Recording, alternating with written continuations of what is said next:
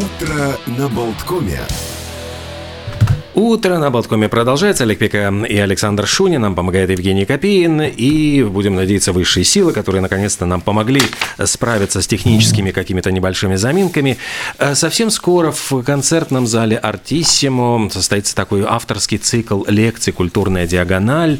И у рижан будет возможность встретиться с доктором искусствоведения, доцентом, профессором Киевского национального университета культуры и искусств Валерием Панасюком, который сейчас живет в Вильнюсе, тем не менее продолжает э, читать лекции киевским студи... своим киевским студентам. Во всем об этом мы поговорим. И, конечно, поговорим о том, какие интересные темы, они тоже связаны с Украиной, с культурой, э, будут затронуты в этом цикле лекций. Доброе утро. Здравствуйте, Валерий.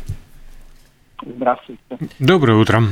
Э, ну, давайте, может быть, начнем с э, того, как вот сейчас организована ваша жизнь, чем вы занимаетесь в Вильнюсе. Я знаю, что вы в Вильнюсе были когда-то, вот буквально, э, ну вот судьба снова вас привела в этот город прекрасный, неподалеку расположенный от Риги. Э, но вот, к сожалению, это все было связано с такими печальными обстоятельствами. Да, я никогда не предполагал, что окажусь в Вильнюсе, хотя э, побывал в Вильнюсе в 1979 году, всего лишь один единственный день, всю жизнь мечтал в нем жить. И вот так распределилась судьба, что я уже живу э, восьмой месяц. И, наверное, в этом есть высшее поведение, хотя э, очень печальный повод. Получается, что несмотря, благодаря технике, вот несмотря на то, что вы удаленно э, сейчас не находитесь в своем вот, э, университете, тем не менее вы продолжаете э, преподавать, э, не, не прекращается вот эта связь со студентами, и я понимаю, что лекции есть и для вообще интересующихся э, э, по всему миру. Ну, разумеется, э, учебный процесс э, восстановился 4 э, апреля. И всего лишь один месяц помешал войны, помешал ему. Он возобновился и с 1 сентября, как это обычно было, и эффект и восстановление был совершенно неожиданным, потому что, наверное, из-за войны, из-за э, атмосферы, которая, в которой живут студенты, э, тяга к знаниям э, стала необыкновенной. Э, несмотря на, например, э, обстрелы, воздушные тревоги, э, мы проводим занятия. И студенты оказываются, например, в бомбоубежище или же э, в метро, которое, киевское, которое служит э, укрытием. Э, все равно они выходят на связь и выказывают э, интерес э, таким, казалось бы, неожиданным для нынешнего дня проблемам, как синтетическому театру первой половины XX века или театру жестокости Антонина Арто. Э, вашей вот цикл, авторский цикл, цикл лекций, которые э, можно будет, э, с которым ознакомиться вот 25 ноября, 27 и, я смотрю, 2 декабря, то есть вот это три лекции, они посвящены трем городам Украины. Если Киев и Харьков как будто бы, ну да, это ведь такие самые крупные центры культурной Украины, то вот э, Крапивницкий кажется как будто бы выбивающимся из этого, э, может быть, ряд, ну на, просто вот на первый взгляд. Вот объясните, может быть, почему именно вот именно этот город, чем он интересен, почему он стоит в одном ряду вот с Харьковом и Киевом? Ну, в первую очередь мне хотелось бы э, сказать, э, выразить слова благодарности Ине Давыдовой, э, блестящему менеджеру, культуртрегеру, э, подлинному национальному достоянию э, национальной культуры э, Латвии. э, за такую возможность рассказать об украинской культуре. Это, собственно, ее инициатива, и она предложила осуществить э, путешествие по городам Украины, в э, числе такому, оказаться в таком неизвестном для э, широкого э, круга э, латвийской публики Пропивницкому. Э, ну, наверняка, как вы уже сказали, э, Харьков и э, известные города, хотя бы потому что Харьков это первая столица Украины, и нынешняя столица Украины это Киев. А вот что такое Крапивницкий, конечно, это терра инкогнита, хотя это э, родина Украинского национального театра. Именно Крапивницкий получил такое свое название, некогда будучи Елисаветградом в советскую пору э, Кировоградом. Э, благодаря отцу украинского театра э, Марку Пичука Пропивницкому. Э, этот же город связан с деятельностью э, и жизнью семьи Топилевичей, э, тоже одним из основателей Украинского национального театра, театра пары перифеев. И этот же город вошел в историю мировой музыкальной культуры. Ну, во-первых, хотя бы потому, что это был последний это был город, в котором Ференс дал свой последний концерт в жизни. И именно в этом городе возник очаг э, музыкальной куры, в центре которого был отец э, выдающегося пианиста и педагога э, Генриха Нигауза. Нигаузы были связаны родственными узами с двумя большими и, и, и крупными э, э, семьями. Это семьи Блюмфильдов, э, которые тоже э, связаны с э, музыкой и с э, выдающимся, можно так сказать, гениальным композитором э, 20 века э, Каролем Шимановским. И, и, и кроме всего прочего, в свое время Елисаветград э, стал родиной э, и до сих пор является таковой э, э, русского художника Смеркина. И вся коллекция Смеркина хранится именно там. Э, выдающийся украинский писатель Винниченко, он же э, заметно государственный деятель, оказавшийся э, после разгрома Украинской э, Народной Республики в эмиграции, э, тоже брата, и именно в этом городе хранится коллекция его живописи, мебели и э, весь его, собственно, архив. Поэтому город во всех отношениях замечательный, мало до пор известный, но и там есть еще некоторые интриги, э, о которой люди узнают, придя на лекцию. А скажите, вот э, ну, есть же такое выражение, вот именно гений места, вот каким образом, э, по-вашему, какие-то точки на карте, вот места становятся центром притяжения каких-то ниточек, вот связывающих деятелей культуры, э, где они могут действительно обмениваться своими идеями и рождать вот гениальные произведения? Почему вот происходит вот так, что какие-то вот отдельные пункты географические становятся таким вот центром притяжения? Ну, э, это, знаете, вопрос э, без ответа, потому что уже э, какое десятилетие культурологи э, пытаются дать на него ответ. От чего и почему в том или, то или иное место э, становится, ну, как сейчас э, принято говорить, местом силы. Э, например, э, в современном театральном искусстве наблюдается новое э, установление новых границ между столиц и столицами и провинцией. Например, э, Лондон и Париж э, традиционные и многовековые центры сценического искусства сейчас воспринимаются как э, безнадежно провинциальные. А столицами э, театральными Европы э, неожиданно стали ну, тот же Вильнюс, Э, Берлин, э, румынский город, э, никому неизвестный, Сибиру или же Будапешт. Точно так же происходит и в любой стране. От чего и почему? Ну, наверняка все объясняется ролем, ролью личности в истории в искусстве тоже. Появление такового персонажа но превращает в или иной территориальный локус некая значимая для всей нации, а то и для многих национальных культур место. Поэтому сказать, от чего и почему так происходит, очень и очень сложно. Э, в той же Украине э, э, своеобразной, своеобразной родины национальной украинской культуры стала Полтава. Наверняка благодаря тому, что там жил и работал великий украинский писатель Иван Петрович Котляревский.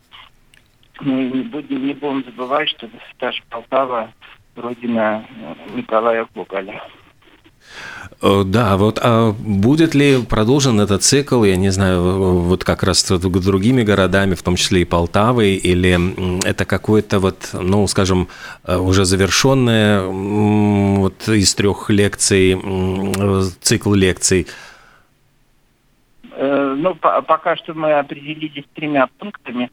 Э, это своеобразная, перекор, это своеобразная э, заманка для публики.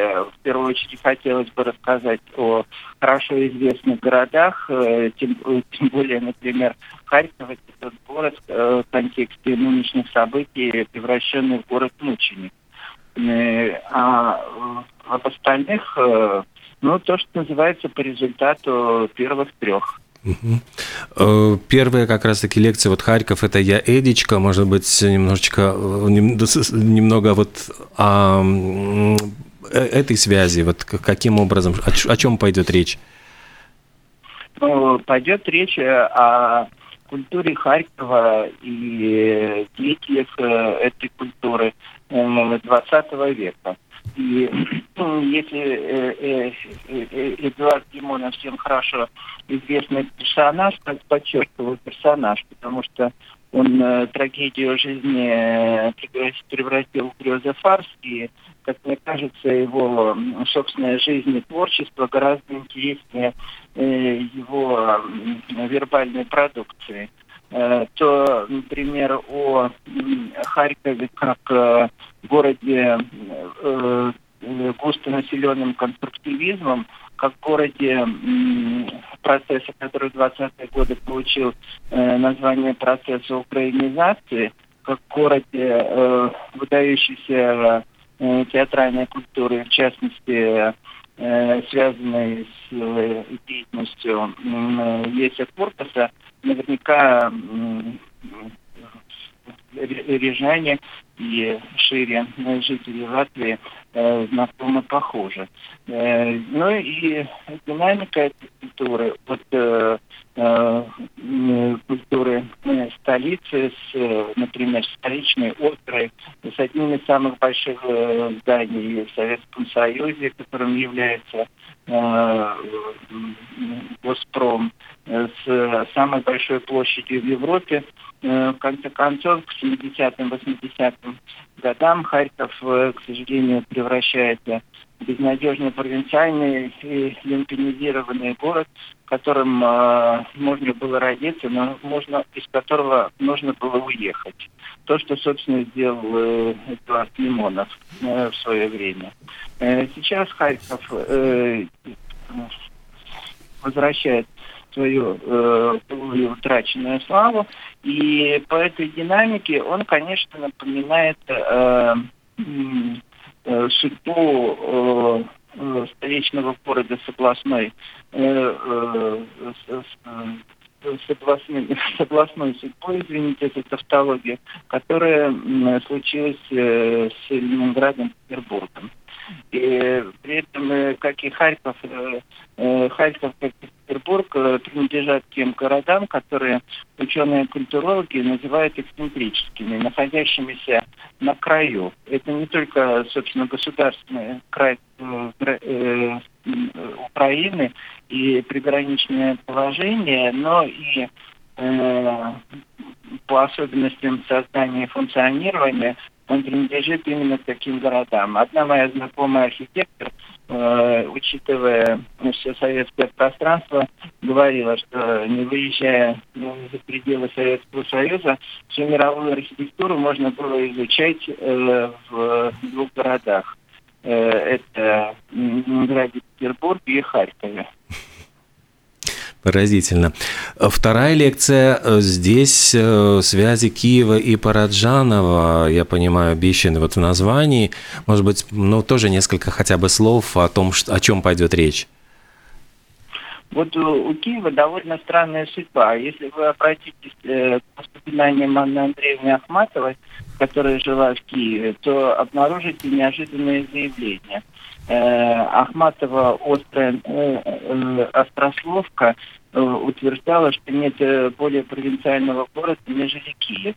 Но вот в середине 30-х годов он превращается в столицу одной из самых больших республик Советского Союза и формируется новое культурное пространство. Именно в контексте этого культурного пространства и появились такие персонажи, как Э, Сергей Параджанов. Э, именно здесь э, его настигла слава с его всемирно известным фильмом «Тени забытых предков». И в этом же, в этом же городе после заслуженной славы великого фильма он собирался снимать фильм «Киевские фрески». Э, был создан сценарий и э, проводился, э, как теперь назвали бы, кастинг. Фильм был закрыт по причинам идеологическим, как не отвечающим главным установкам идеологии в э, коммунистической партии. Но сохранившийся рабочий материал свидетельствует о том, что на главную женскую роль в этом фильме была приглашена Вия Артмана. И э, этот материал сохранился и свидетельствует о том, что э, Праджанов э, стремился открыть новые э, грани ее э, дарования. Э, ну и сама атмосфера Киева 60-х годов свидетельствовала об э, интенсивности духовной и художественной жизни, потому что кроме э, вокруг Параджанова сформировалась целый круг, который вышел в историю и украинской мировой культуры, как э, пора э, украинского э, возрождения. Э, э, к сожалению, все поколения э, э, связанное с э, украинской оттепелью, э, оказалось или же в лагерях, или же за пределами Киева, или за пределами Советского Союза, но след оставленный ими был значительным и таким, который определяет э, сегодняшнюю ситуацию э, в культурном пространстве Украины.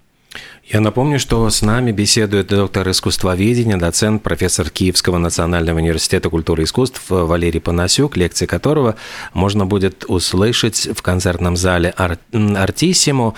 И, и первая из них состоится 25 ноября, а посвящена будет Харькову. Затем 27 ноября Киев э, и то, с чего мы начали, а, Крапивницкий 2 декабря. У меня, может быть, вот уже ну, завершающий такой вопрос.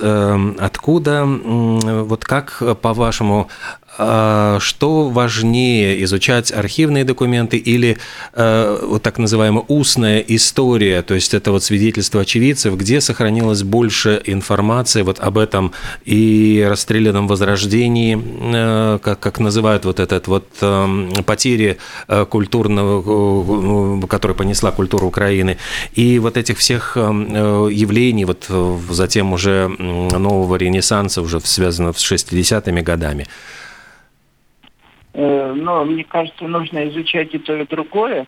То есть э, исторический документ э, подтверждает э, не реальный факт, а э, существующие функционирующие легенды, или как э, у нас ошибочно э, называют это мифом, э, э, о, э, скажем так, э, Э, широком э, восприятии того или иного персонажа и его деятельности окружающими.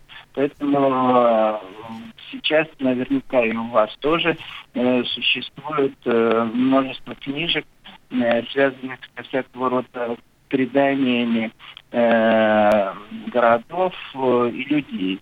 И в этом отношении очень популярен Киев, э, город мистический. И, и второй город это город Львов.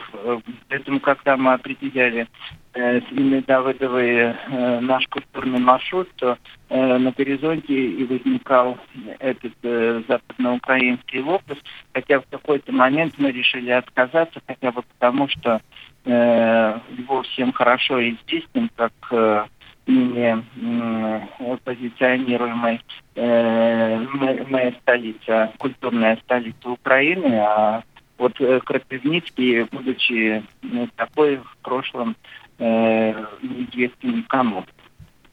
Ну, зато... Так что, Э, могу сказать, важен документ, э, важен и устный рассказ, и легенда, передаваемая из уст в уста. Главное, чтобы эта легенда была зафиксирована и стала достоянием широких народных масс.